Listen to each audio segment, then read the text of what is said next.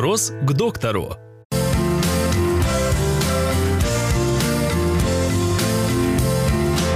Что делать, если ребенок не говорит, а показывает на предметы пальцем? Такое, э, такое можно наблюдать в нескольких случаях.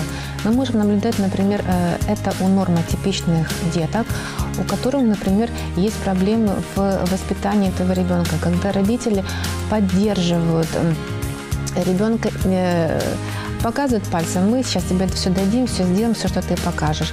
Ребенку тогда незачем разговаривать вообще. Другой вариант, более сложный, когда э, ребенок, например, у ребенка нарушение интеллекта, например, нарушение э, расстройства спектра аутизма, аутизм, такое, такое тоже может э, наблюдаться. То есть ребенок может говорить, но у него нет э, заинтересованности в коммуникации с людьми.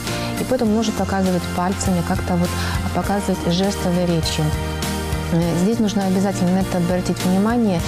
Если это нормотипичный ребенок, то мы пытаемся не поддаваться ребенку, мы пытаемся вывести его на просьбу, чтобы он попытался сказать для начала «дай», «на», «маленькие», вот начинать с этого. Если проблема более серьезная, то нужно обращаться к специалистам и не упустить этот момент. Лучше лишний раз обратиться, лучше лишний раз проконсультироваться, чем упустить момент, и потом тяжелее будет скорректировать у ребенка и интеллект, и нарушение речи.